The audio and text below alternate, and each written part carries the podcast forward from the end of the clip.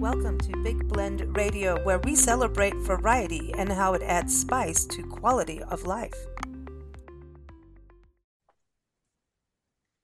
Welcome to the Big Daily Blend, everybody. You know, February is Black History Month, and if we're going to talk about Black history, we got to talk about the blues. And that's what we're talking about today. We're going to Mississippi. We have three special guests joining us. And the first one I want to introduce is Margo Cooper. Uh, her new book is out now and it is called Deep Inside the Blues, Photographs and Interviews. And that is going to be the main focus of our discussion today. It is a book that if you love the blues, this is a treasure. This is something that you don't even you don't want to rush it. You want to read every word slowly maybe have a little cognac on the side. Um, this is i i don't know one of the most precious books i've ever held my eyes on honestly. It is that beautiful. And uh, you know we do a lot of author and musician interviews on this show but this is one of those truly special books that everyone should have. And I encourage you to go to Margo's website. It's margocooper.com. It is out through the University Press of Mississippi with the forward by William R. Ferris.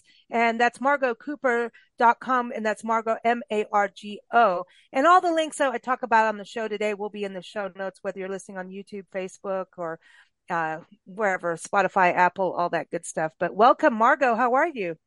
Um, good. Thank you, Lisa. And thanks for inviting me to uh, participate in your show today.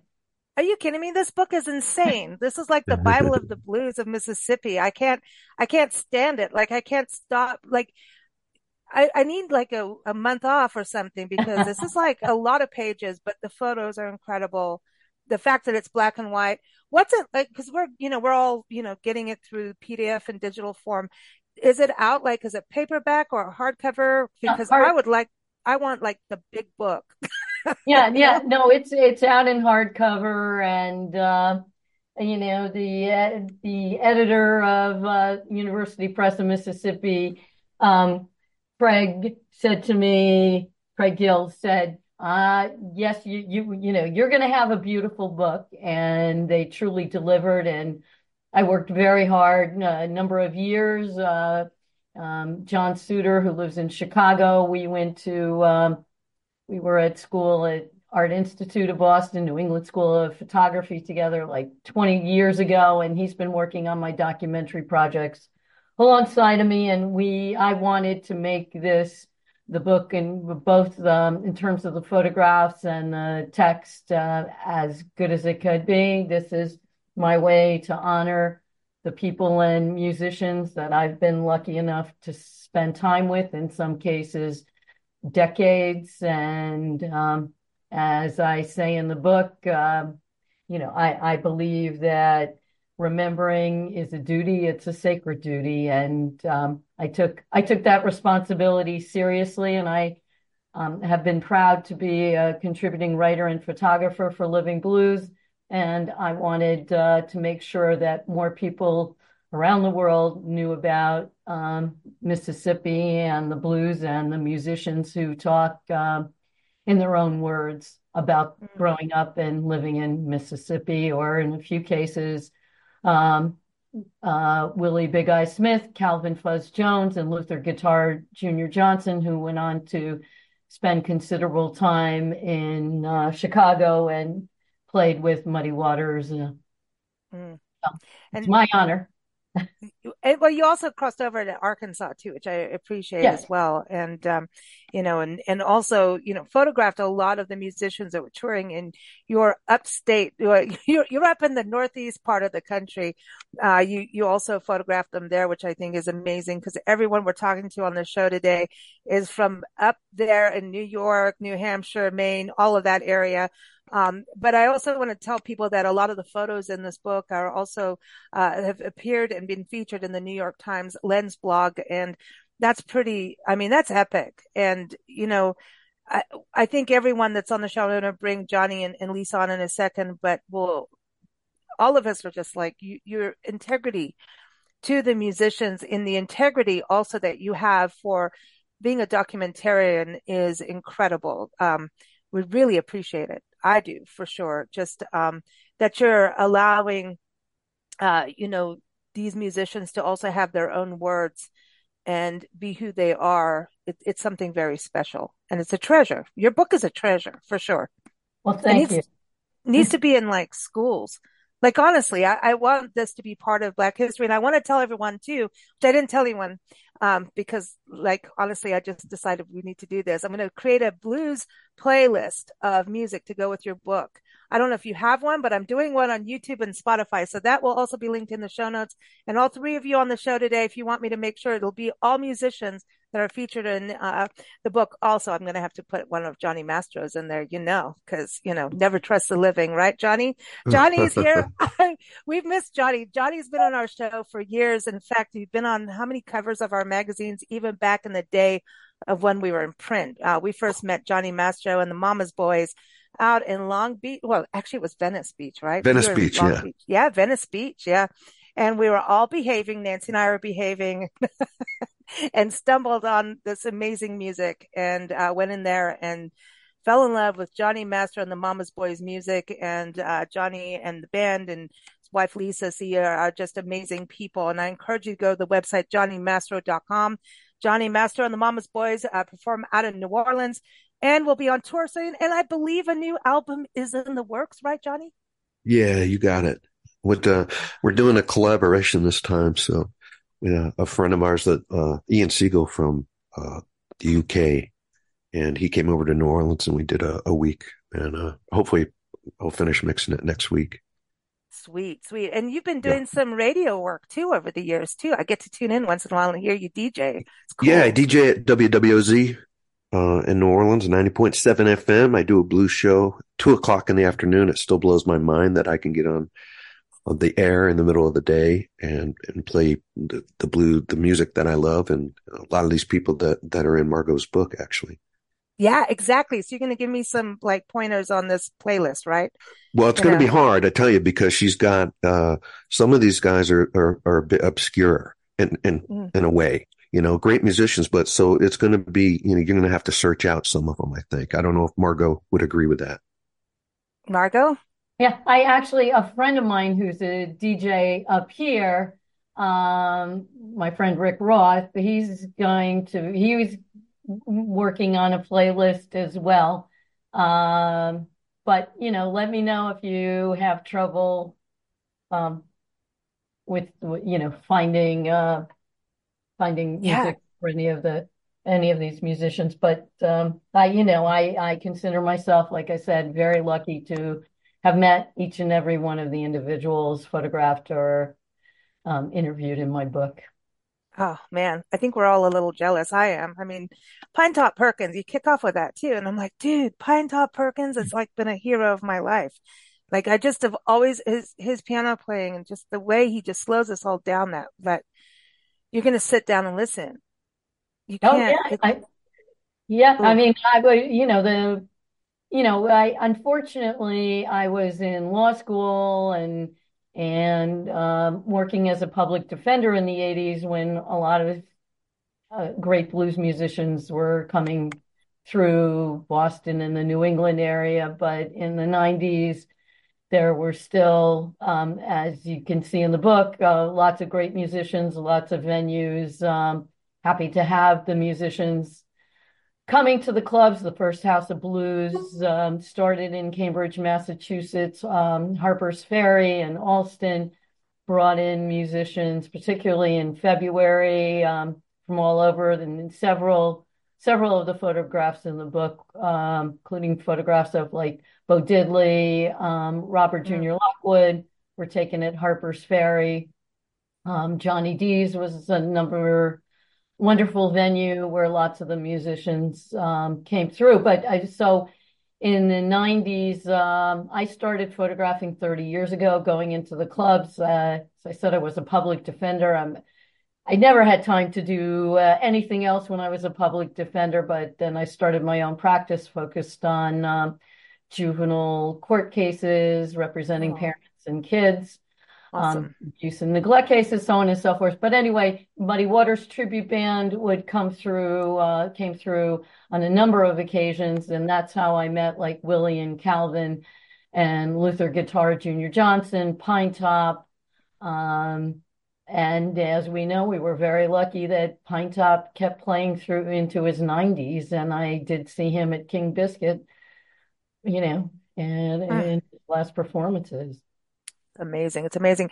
Uh, Johnny, as a blues musician and a DJ and someone I know that I, I could, you know, he's been on our shows of all kinds of craziness too. Our, our old school live shows, like crazy, right? They were wild. And they were wild and, and we're, you know, it's still got that element somewhere, you know, but, um, you, I don't care what I ask you. Like we have this, like our, our one friend, Mike Guarda comes on in military history. I don't care what I ask him. He has this answer. Like he knows his history so much. And I think that you're one of those people of music. And I don't care if I'm asking you about Led Zeppelin or Fleetwood Mac or something, you know, it's like Johnny knows his music.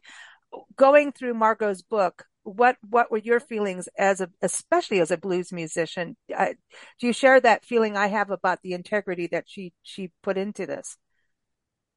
Yeah, I mean, there's uh, I've read a lot of books, and uh, this one has a real honesty to it, I think. And I, I just it made me come up with some questions for Margo, if that's all right. But I was really blown away, Margo, with the both the pictures and the interviews. The interviews are very different than than you know. Usually, there's this kind of cookie cutter questions for the musicians, and you start seeing the same story over and over. But with this one, each person had like a somehow you got out of them uh, like their their own story, and uh, especially with the racism thing, it, it, seems like they weren't afraid to talk about that. And I was curious if if you had to uh, coax them uh, along the way, or did this just happen naturally?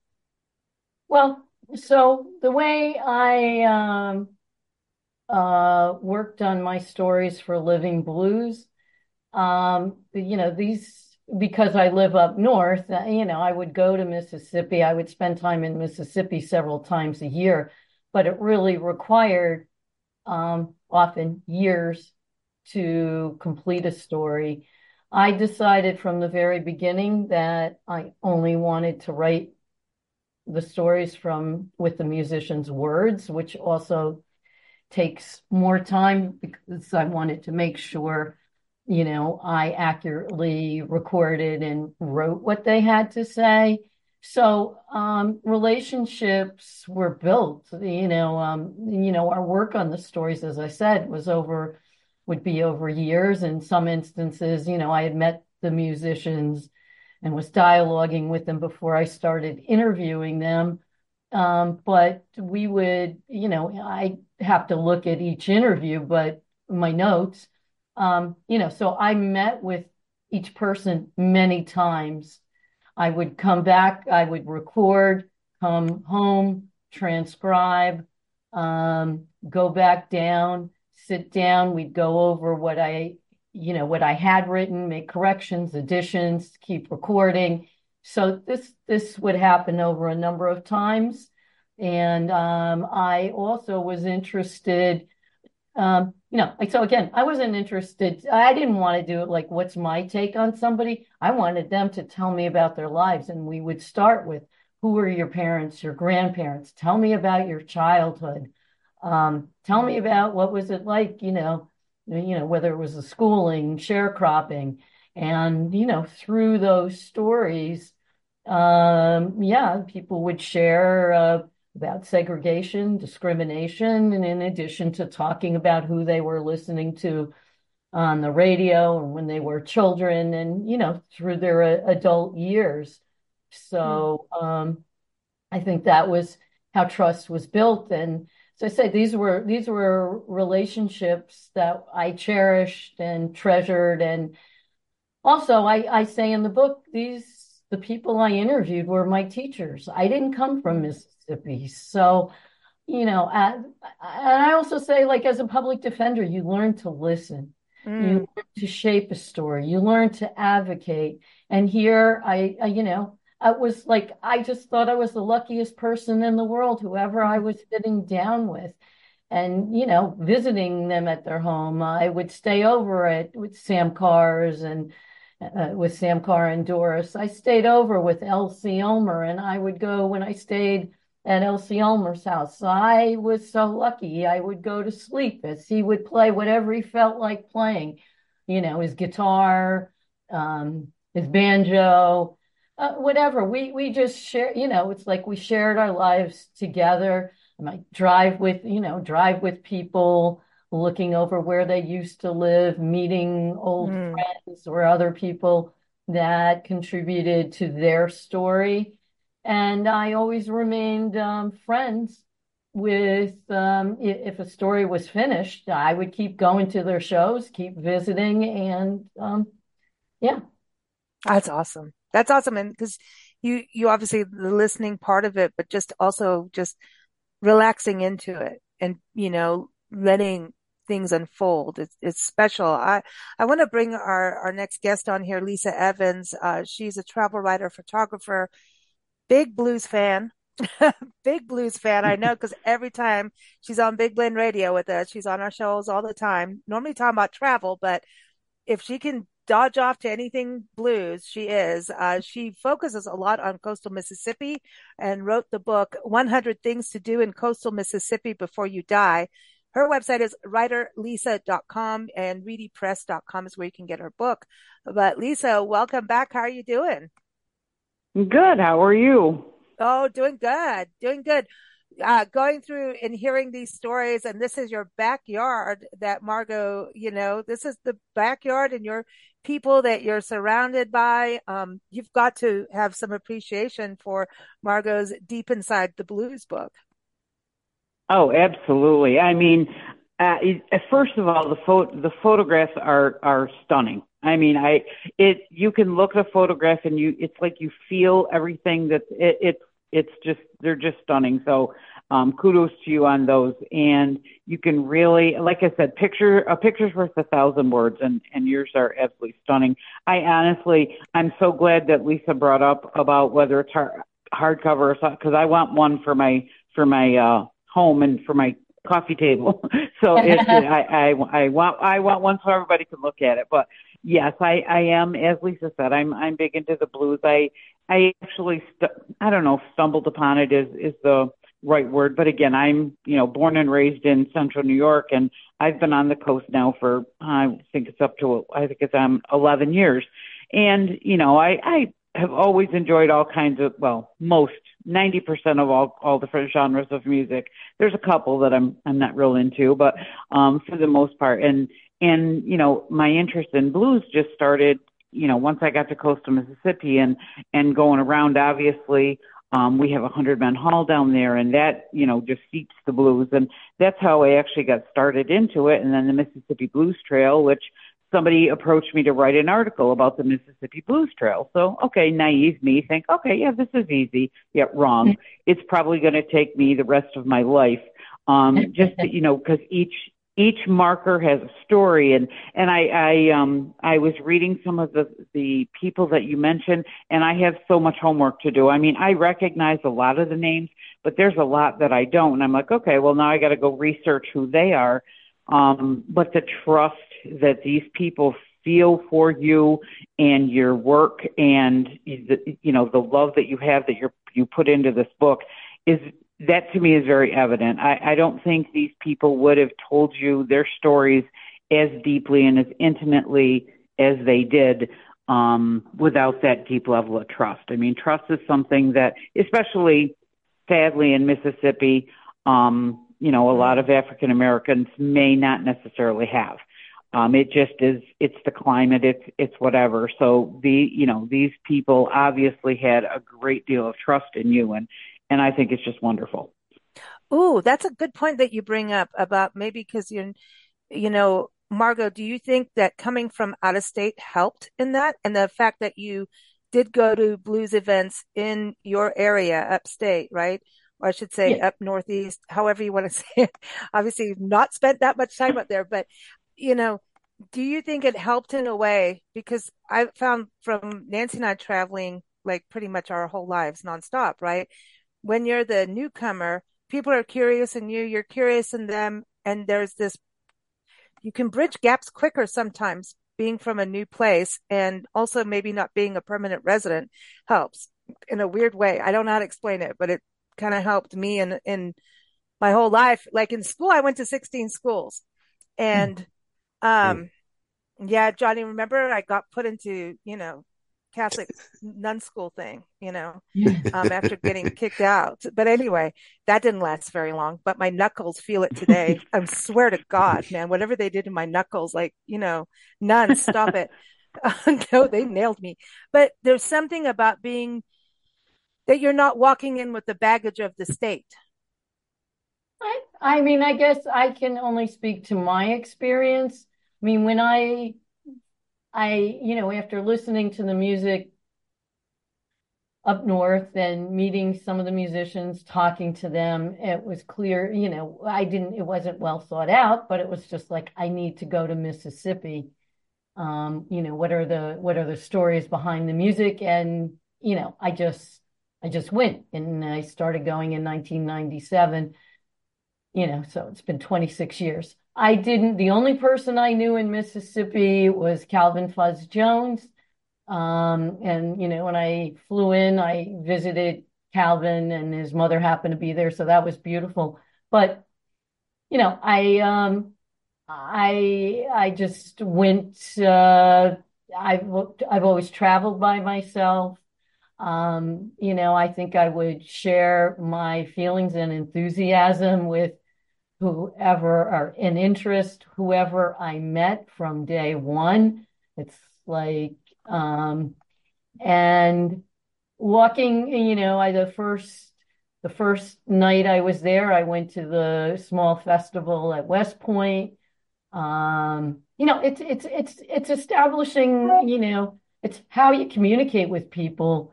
And as I said, I'd had six years as a public defender and I've been working as a lawyer. I've only basically done court appointed work, you learn, you know, you, know, um, it's um, it's important to do the best job that you can to be an effective communicator and listener. So anyway, um, I had uh, spoken with Dr. Joe Stevens before I went down, and the next day he took me to Annie Egerson's home you know, Honey Boy was playing, mm. and um, the editor from Living Blues, David Evans, drew me a map and said, you know, I asked where should I go tomorrow, and it turned out to be the Othar Turner picnic. I didn't know wow. anybody there, and it was um, his daughter uh, Bernice.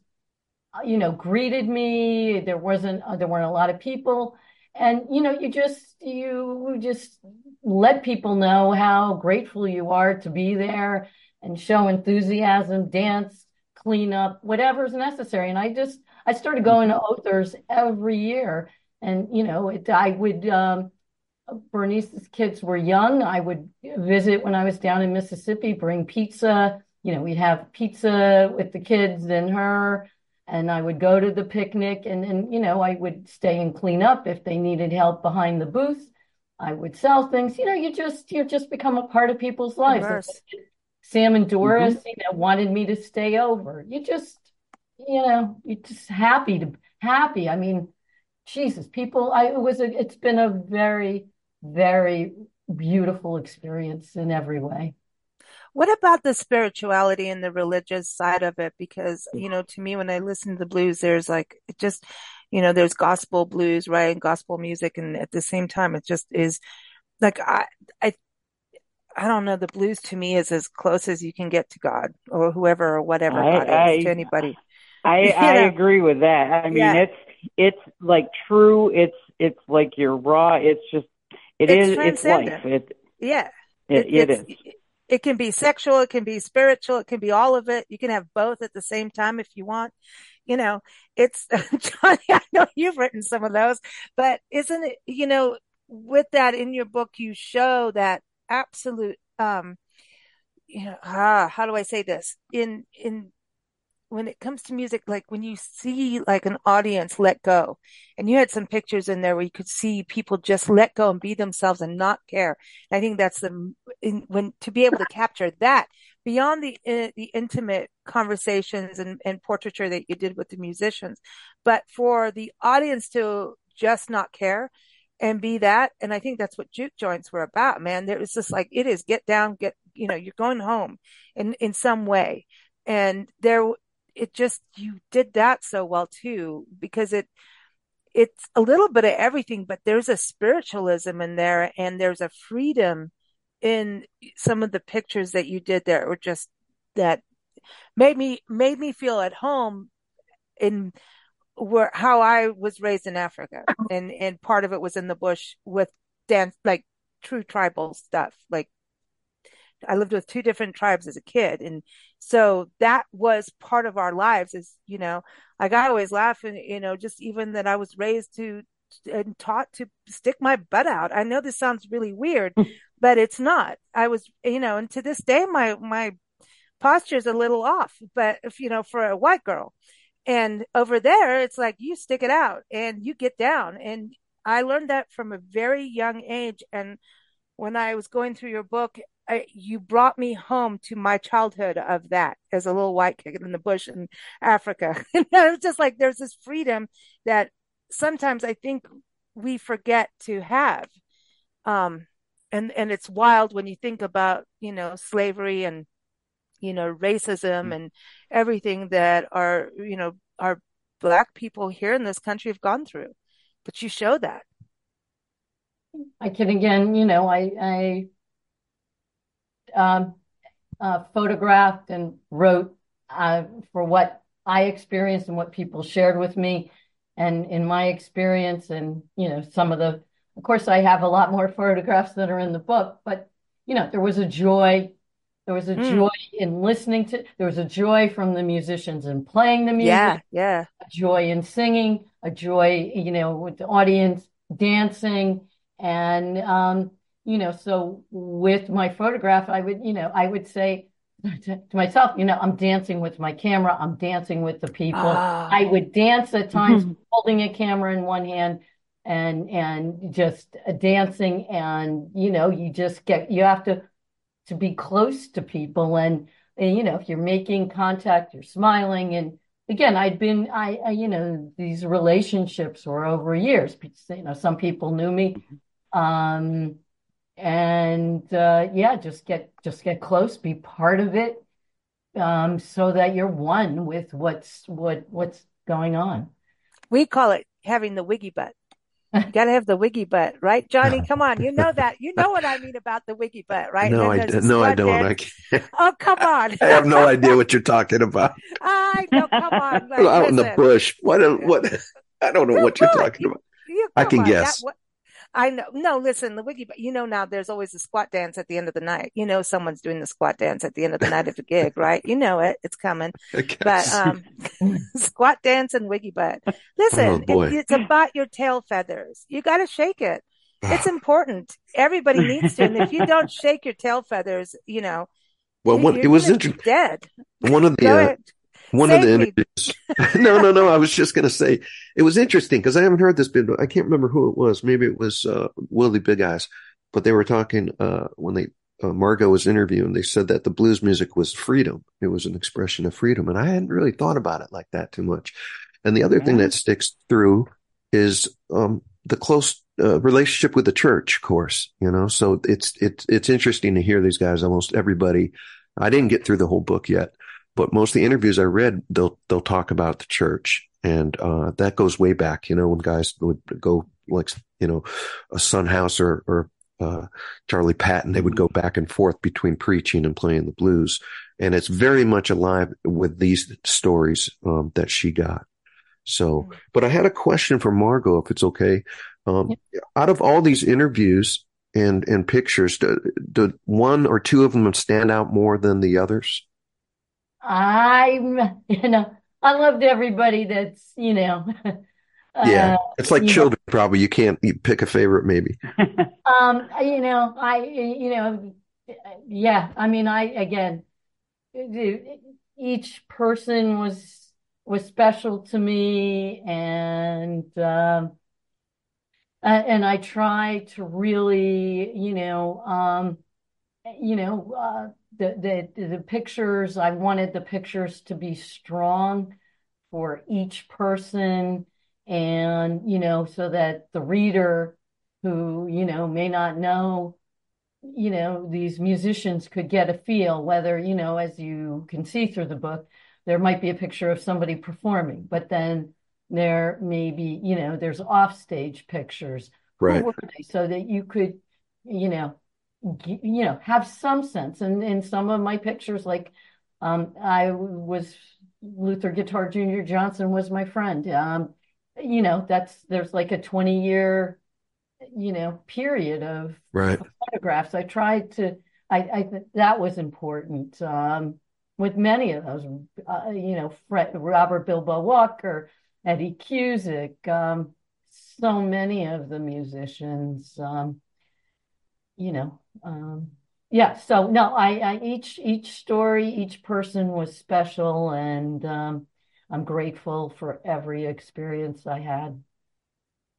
I was going to say, like Lisa Evans, Lisa, it, I think you and I share this, and and maybe not with Johnny, but the two of us are going. We found out a bunch of blues musicians we had no clue about, and it was oh, that absolutely. part of.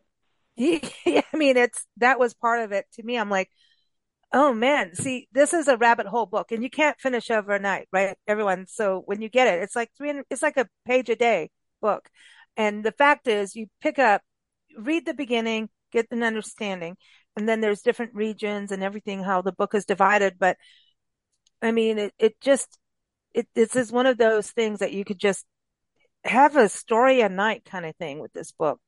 Um, and I'm with Lisa. Have the I want the hardcover too, but it's Mm. hard in a car. But other people can do it. Um, I I love it. But Lisa, you mentioned like there's musicians in there none of us know about probably. Um, and I think sometimes with the blues and Johnny, I'm sure you've run into this too, that it's you know, yeah, there's always BB King, right? And you got BB King, you got Buddy Guy, my my dude. I love my Buddy Guy. Ooh. Mhm.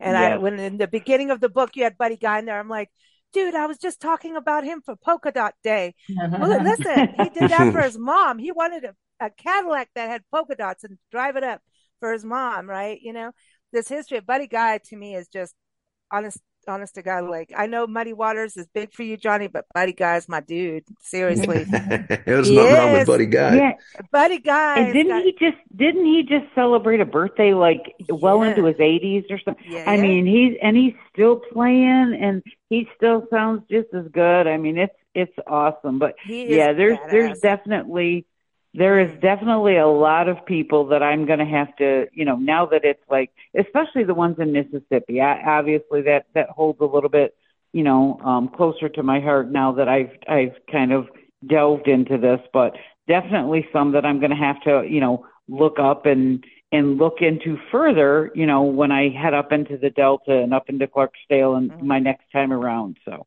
Yeah, exactly. That's the thing. And by the way, Louisiana uh, just did a new plaque for uh, like a historic sign marker for Buddy Guy because he's from there. Everyone's important, and everybody needs to listen to Sweet Tea for the rest of the day.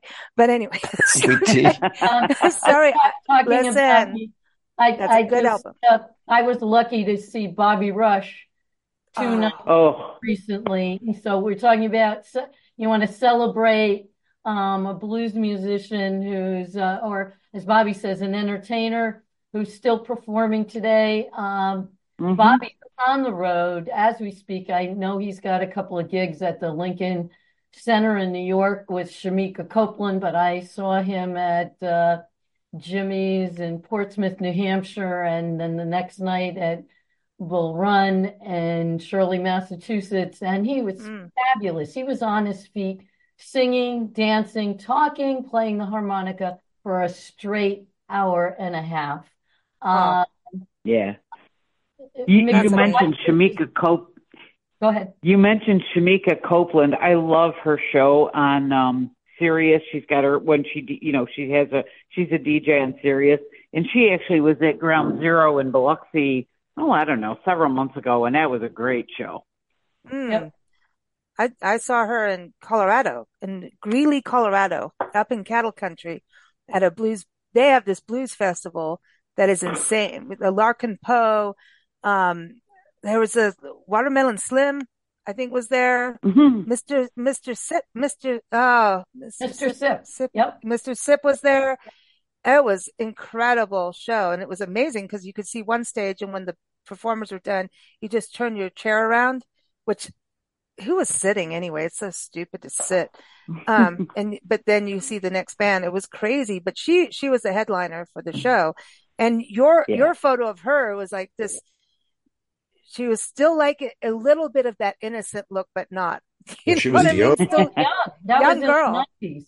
Her father was sick. Her father was supposed to play that night at the House of Blues, and he wasn't feeling well. And that's Shemekia took to the stage. Oh, yeah, I good. was lucky enough to see Johnny Copeland, um, you know, in New, uh, New England a couple of times. So, um, Wow. she was with him at that at that stage, um, of life. Johnny, I know you got more up your sleeve here. I don't want to cross over on that because Yeah. I know you No. got you got questions. Well, don't feel bad about the names. Like there's several. I'm looking through them now, and I'm I'm can't wait to read it because I don't know who they are. And uh, Oh, and, and Margo really? does. There's a lot of obscure. Dude. Yeah, it's it's deep, Mickey, man. Mickey This is Rogers is still alive today.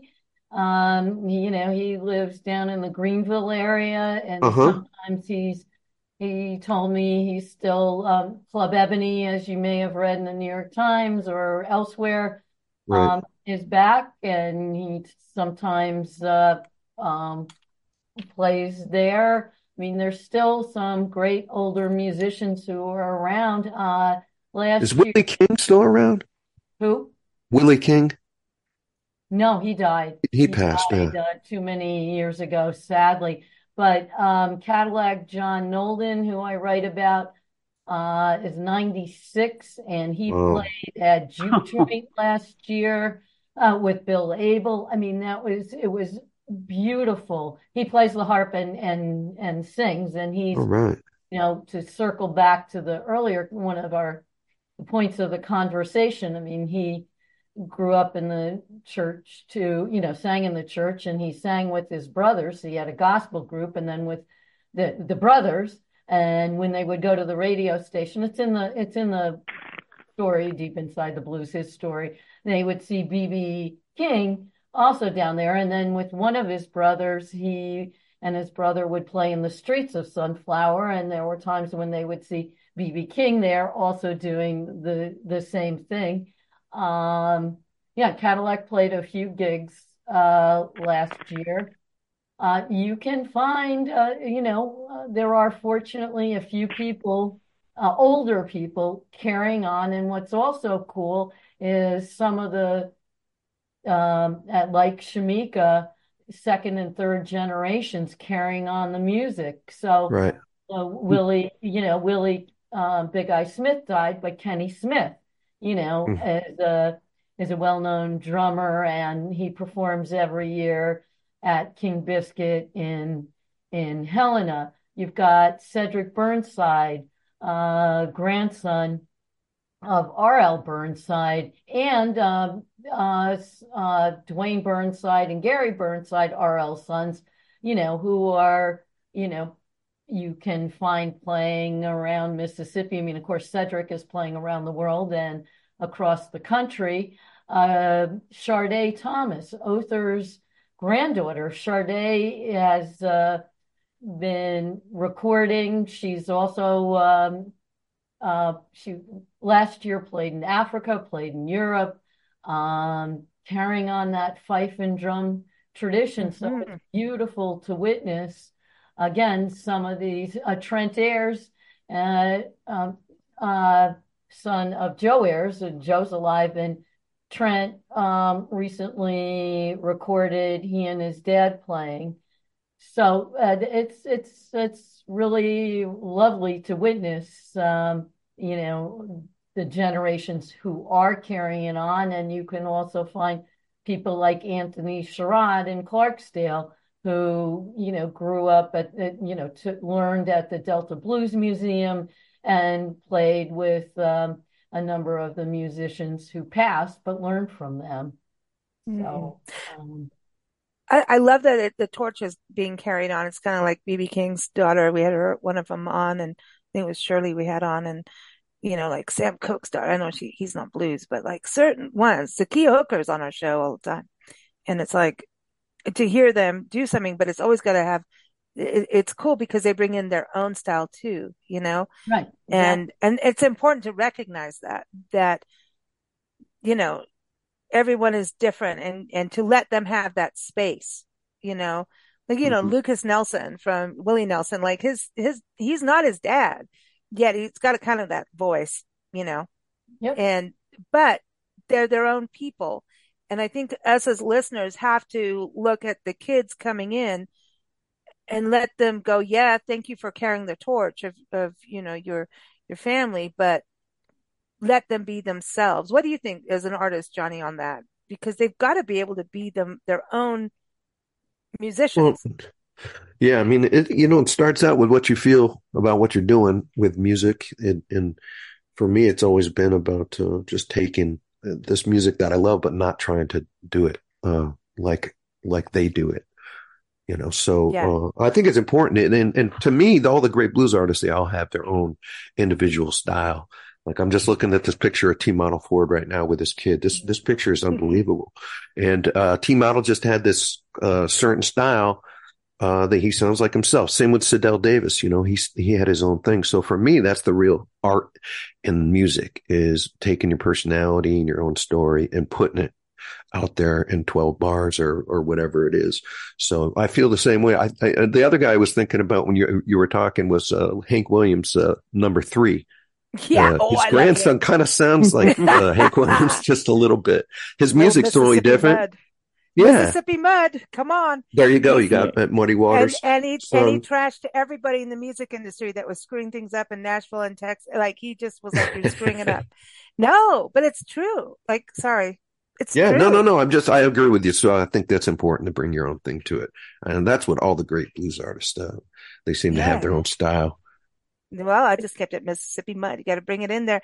Um, the other thing too, you also go into some of the history. Um, you've got that famous bridge there in your book and get into the history of Emmett Till. And I want to say thank you to our National Park Service has now actually recognized that history. And we have a National Park historic site through the National Park Service now, um, to recognize the history of Emmett. And you went and went a little bit further into the roots so people would understand with that. Uh, Margo, do you want to tell us a little bit about photographing that bridge? Because the bridge, even the way you've done it, where it's, in, oh, it's got a cold vibe to it. Well, I, you know, there's uh, now you'll have to, Lisa, um, because I can't off the top of my head, but there's a center. There's um, they have plaques up. I know that I've seen pictures where one of them was had bullet holes in it, and maybe that was at Bryant's, the um, a marker at at Bryant's. But there are um, in that area. There's you have to Yes. Google. Yeah, no, here it is. There's an Emmett there's a Till and center. Mamie Till Mobley. Um, this is in, there's two sites. There's, uh, uh, it, there's like a, two sites under the National Park Service. Uh, there's a national monument in Illinois and in Mississippi. Um, so he, he had traveled to Money, Mississippi to visit relatives, and that's when he Mhm. was kidnapped, tortured, and murdered. And I'm reading this right off NPS site. Uh, if everybody goes to nps.gov forward slash TILL, you'll be able to see it. Um, but these are, I mean, this is pretty recent. In fact, we were part of shows to help make this happen because it's so important. Um, In my book, Lisa, um, Willie Big Eye Smith talks about walking by Emmett Till's coffin and, you know, the Oh. open faced coffin in Chicago and the impact that that had on him and other people in Chicago. Mickey Rogers um, knew Emmett Till uh, because they were both um, with family in Chicago, and they both went down to Mississippi to visit family, you know, that was still that remained in Mississippi. And Mickey talks about when, um, the you know, after Emmett's um, killing and death, his family sent him right back to Chicago. Yeah. Hmm. Well, several of the, that, that's I remember definitely several- a stain on. go ahead, Lisa. Uh, there's that's definitely a stain on Mississippi as far as you know, and and to this day, it was just recently that that it was still in the news. You know, when you know Mhm. it, it it's just awful. like There- like there's Nina no other Simone word for says, it. Mississippi, goddamn, you know. Mm. Yeah. Um, you know, I still uh then don't that'll that's a whole other rabbit hole. Go ahead, Johnny. Yeah, Sorry. you- you're right there. You're absolutely Yeah. correct there.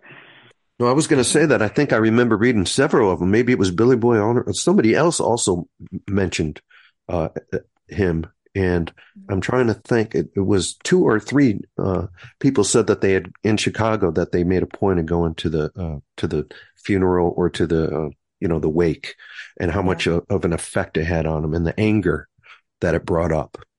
Yeah, that was um that was Willie Big Eyes Smith. Willie Big Eyes. Okay. Yep. Yeah. And and that and that's the thing about what's so interesting about the blues the blues there's uh, there's like a spirituality there's the sex part there's the the freedom part right and then there's there is blues that has that little bit of like you know like there is the Mississippi goddamn you know Nina Simone kind of Mhm. thing where I think it has every emotion in the blues you know do you feel that Margo as, as you know did you listen as you put this book together? Did you listen to music? Did you listen to everybody? Like as you were putting this I, I wish I, I could have uh, spent more time listening to music once I was home, but you know, when I'm in Mississippi, I try to, you know, catch as much music as I can. And, you know, sometimes people would play when I visited. Um, but there's another aspect too of the music, which a number of musicians talk about. Um, you know, how singing in the fields was a way to take their mind off the work, the drudgery of going up and down the row, whether you were plowing or picking cotton, and you know that uh, you would um, they themselves might sing, um, or you hear other people sing, and that could be, you know, Joe Ayers talks about, you know, women, you know, a group of women might be singing, and how how it helped just get through the day in Mm. addition to, you know, the other things that we're we're um, talking about. But that was another aspect of um, the music that was very important and key to just living. Mm, it is. And I think it goes with a heartbeat too, man. Music goes with a heartbeat. And so it's like you're keeping you you you keep moving forward with music, you know? Music does. It it just has that no matter what. I don't, you know, it's like you could be having the worst day in your life. Put some music on and you'll go, okay, I can keep going. I can keep going. hmm It's like this extra heartbeat. I don't know how to explain it other than that. It's it's like your it's like it is. Music is a savior, man. It is. It is I everything. think, It I think is. that's where people talk about the healing power of music. Um, hmm whatever, you know, for each person that that may be. And I'm sure we you've all seen it where, and I have um, some of the older musicians that I knew, how important it was and is to them to continue to get on stage and play, and that, you know, pres pro provide such joy in when they're in failing health or whatever. Um, in so throughout the life, the music is um, is uh, brings, as I said, solace, joy, happiness, or helps you with uh, get through the blues that you may be experiencing, in the hard times. Losing. Oh, and the breakups. Let's talk about the breakups. It's February. It's Valentine's Day month. Let's talk about breakups. Like I lost my woman. I lost my man. You know. So so uh in closing here, I know Johnny, do you have you had more questions? Uh, I know we're I know we're going Oh. over time here. I know Yeah. Lisa Lisa, you good? Lisa, tell me if you have to go. I I'm know you're in a I'm I'm good. I I've just totally enjoyed listening listening to this, and and like I said, now I have to find time to do more homework. I know I love this because she's gonna do. I know we're gonna have to have her back on, and we're gonna have to do follow up follow ups on this. I don't know, Lisa. I think we're gonna have to pick you up when we go through Louisiana and get into Mississippi. We're gonna have to take Yeah, Margo's book, and then I mean, yeah, you know. But this is the thing. Oh, wait, wait, Johnny, can I step in quickly because we talk about the travel part? What about the juke joints? Are we losing them? Because we were There's in not too many left. Louisiana. They're going. And Yeah. our friend Arlene, you know, she, she saw like, you know, um, oh, why is his name escaping me? Blueberry Hill. Uh, I found my thrill on Blueberry Hill. Uh, Oh yes. Um, ah, come on. yeah, Y'all him. exactly. Yeah, he played there. Domino. You mean Fats Fats- Fats Domino. Domino. Thank you. Yeah. And he used to play in these Yeah. juke joints and, and the, all through Natchitoches and down. I mean, I know you, Johnny, I know New Orleans. It's big and got all that music and Baton Rouge and Louisiana's got its huge culture too, you know, on this. But like these juke joints, I think it's important that you, you have some of those in the book and feature them because they are literally falling down to shreds. Like there's nothing left. And so I, I want people to understand, go see them and just stand there to know what happened. And you can hear the music, play it in your car, play it on your phone, do whatever you can, but like recreate it, like go there. it's just, I don't know how you can't play this music when you drive through Mississippi and stuff and Yeah. Mississippi and Louisiana and Alabama and, and the South. Thank God you guys actually have real radio stations that actually play this stuff. Like I appreciate it as travelers. But Margo, um, the, the juke joints, tell me about that because you, you went to some, right? And through this and th- this is important that we, I feel like we should be saving them like national park units. Like really.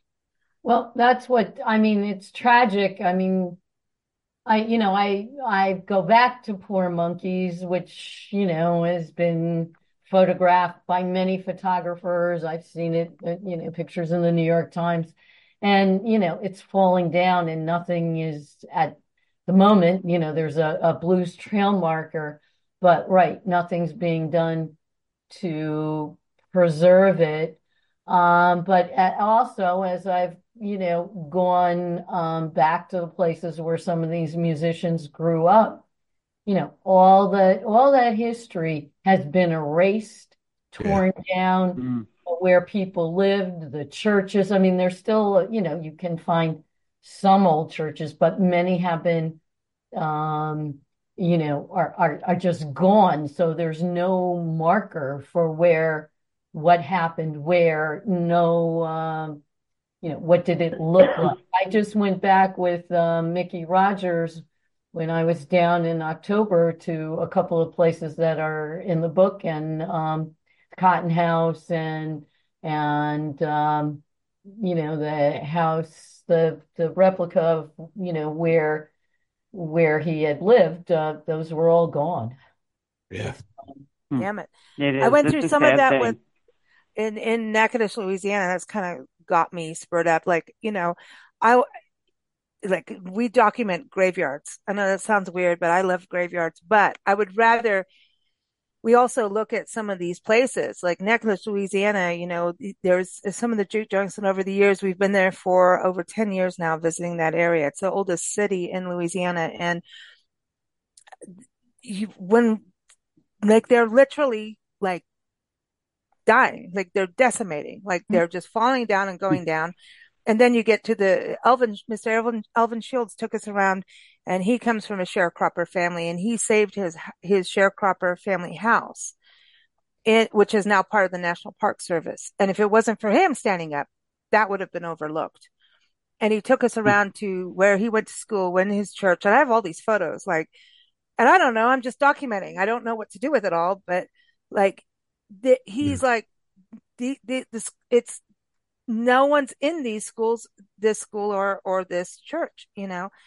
And, um, anyway, it, it it's kind of crazy when you go like what you've done, Margo. And I, I want to say, Lisa, I think Lisa, you know, both of us as travel writer people, photographers, we need to get our travel writing community to stop, go off the beaten path a bit. You know, I know we have all these Mhm. press trips You're and all that stuff, but I think Margo's book shows us it's not just going to like Johnny, isn't this true? Going to the same big fancy club kind of deal. We need to go off the beaten path as yeah. on the Mhm. tourism community. And, and I'm not saying, I, I'm t- always talk about responsible tourism. Responsible tourism is about understanding history and culture and nature. Be kind to all. Um, having a light footprint. And we need to start looking at these places so maybe we can save them. You know what I mean? Because if no one's looking at them, and I think this is the beauty of Margo's book and the beauty of your book, Lisa, as well, you know, the hundred things to do in coastal Mississippi before you die. I think we need to start as people who travel, get over the big fancy things, you know, it's like staying at bed and breakfast instead of the big fancy thing resort. You know what I mean? We need to change our perception of how we travel and how we do things and maybe look at I, these I, places. I love that you I mean this it's it's like you're reading I'm I'm actually in New York City because we had a big writers conference this week and I met with a you know whole horde of destinations who you know they want you to but the funny, I mean, the very, not funny, but the very, very interesting part that I find, especially during this conversation, is there's always seems to be a buzzword each year when I come to these things. And sustainability is it this year. There's actually three that I picked up on with everybody. Sustainability, um, basically, and, and the words literally were spoken probably a hundred times yesterday off the beaten path and the other thing that is the buzzword is indigenous cultures. So those are like the three things that, that at this conference people were, but I, I think you're right. I think music, music is a sub, a subtitle, so to speak. And that's one of the reasons that I met with certain destinations is because of my interest in music, not just blues, all music. And I, I love music history. So I have a number of places that that's kind of what I'm going to delve into. So it's it's just really interesting that that's what I've spent the week listening to, and here we are talking about it. See, I know everything. No, I'm kidding. I'm just kidding. But it's the truth. But it's the truth because it's like, I want to go before the graveyard, right? I want to go before that. And Margo, what you've done, I mean, you even had musicians stay in your house, right? Am I right? You had a room dedicated in your house. Yeah. Uh, Luther Guitar Junior Johnson. Um, I met Luther in the nineties and it turned out that, uh, his, he was living in New Hampshire at the time and his doctors were outside the Boston area. So um, I, I might I practice law in New Hampshire, so I would I offered early on. I was I wrote a story for Blues Wire before I wrote it for Living Blues, and I said to him, "What's going on with your health? Would you like me to go to your doctor's appointments?" And that led hmm. to a lifelong friendship, and he would stay at my home. You know, I would bring him to and from appointments, and then you know, there were times when he stayed with me for days, weeks, and even months. Yep. Mm. Johnny, any more questions on your side?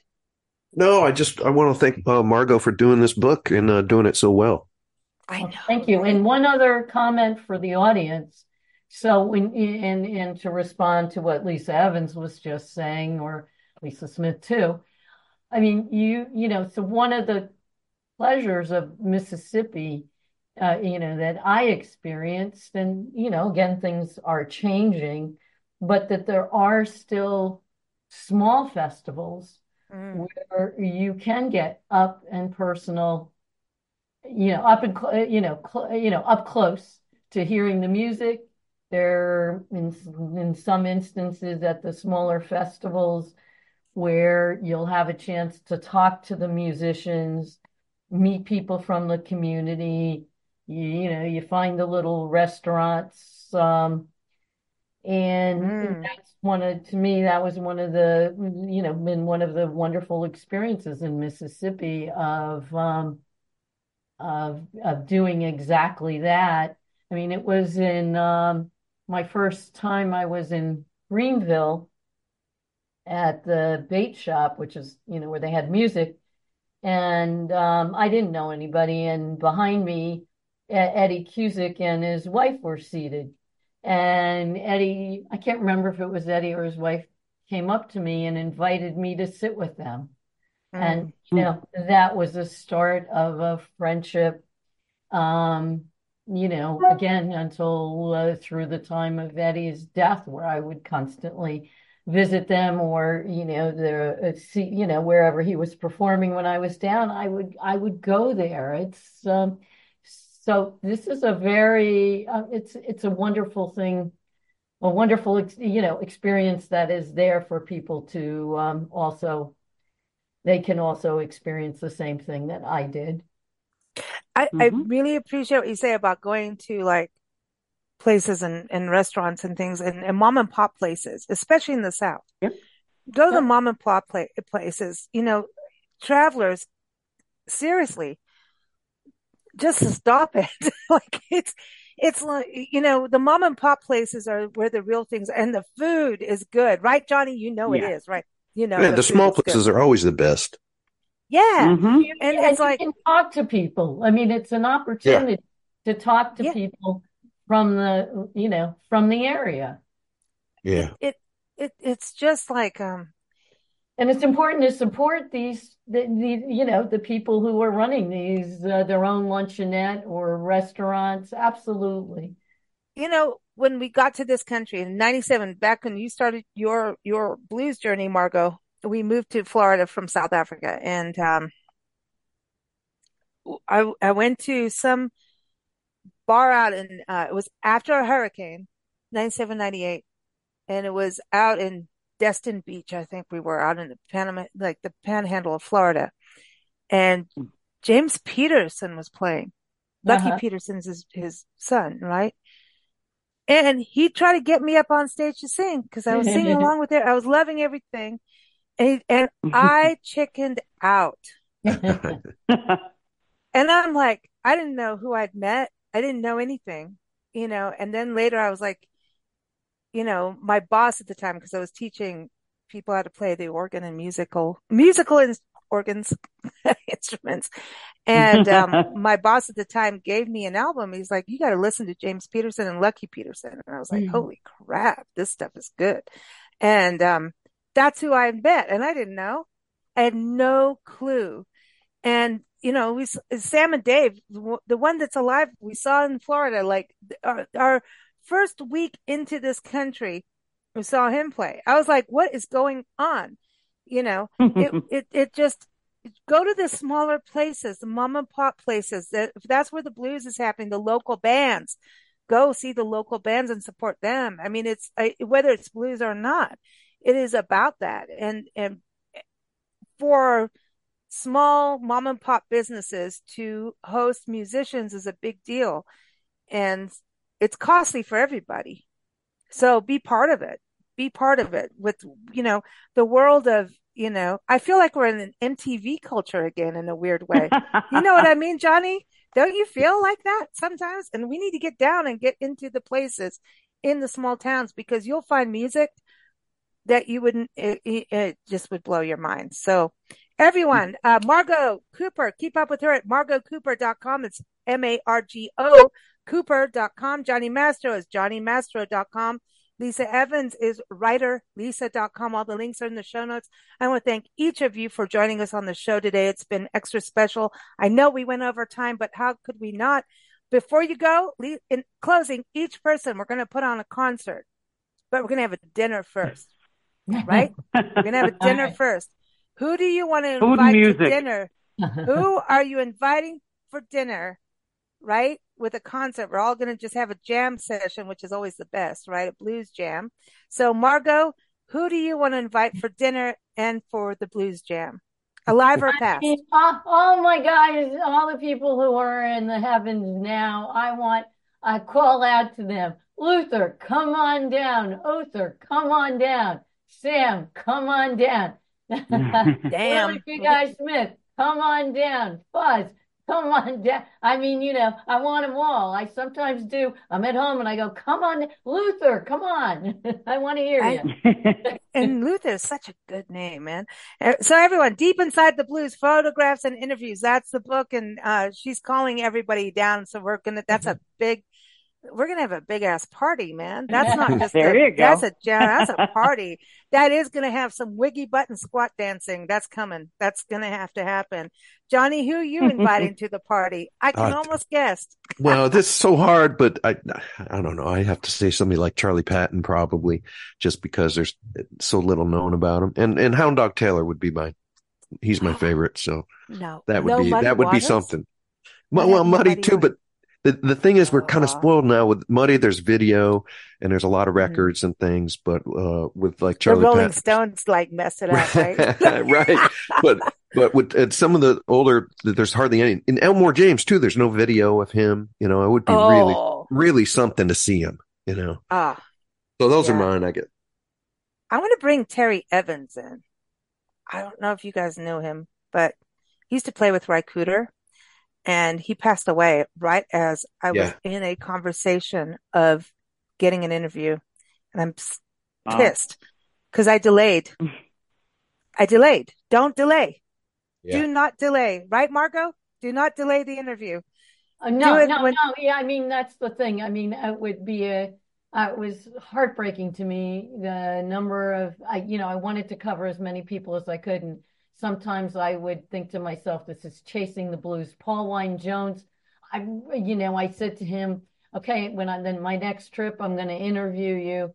You know, he died before I could do the interview. It's very, you know, especially if you're not living in the place where you're, you know, you're trying to um, interview people. It's very hard, but yeah, there's no time to be lost. Um, and everybody, you know, everybody has a story to share. So, um, yeah, Yeah. don't start, Yeah. start yesterday. Yeah. Get going. Lisa, who, who do you, who are you bringing to dinner in the jam? Having a party. Oh goodness. Well, I'm gonna I'm gonna make you happy and and go with uh Bobby Rush and Buddy Guy. Buddy Um, Guy's got to let's be in there, dude. Come on. He has to, I- and then I'm of course be- if Playing that now. if we're bringing if we're bringing people back to the living, I have to say, and and Lisa, you and I've had this discussion. I want Elvis back when he started with the gospel and the soul, and and you know the Hmm. the you know how he started. And then there's a, a local guy that I really like. Well, local, not not local, local, but his name is Lucius Spiller, and he's a blues guy. I've seen him several times, and he's just he's just very good. I enjoy him. And we got to have Johnny there because Johnny, like Johnny Well, of Mastro and the course. Mama's Well, he- Boys, He, Yeah. listen. he well, he's bringing his own. He's bringing his crew. And and the the best song ever, Indrid Cold. I've played this song like seriously when I have to drive through stuff. I'm watching my language. Like you put that song on, you can go through any. And if you're going to go through Wisconsin, you never know. At night, you never know what's going to get you. It's Just like saying. a novelty song. Oh God, I love that song. Are you kidding me? Yeah. Yeah. Yeah. I'm serious. But everybody, uh, JohnnyMastro.com, writerlisa.com. And again, the book is Deep Inside the Blues, photographs and interviews by Margo Cooper. Go get it now. Thank you all for joining us. And man, let's all have a party. All right. All right. right. Thanks, All right. everybody. Have a great day. Yeah, you too. Thank Bye you. bye. Bye. Bye bye. Thank you for listening to Big Blend Radio. Keep up with our shows at bigblendradio.com.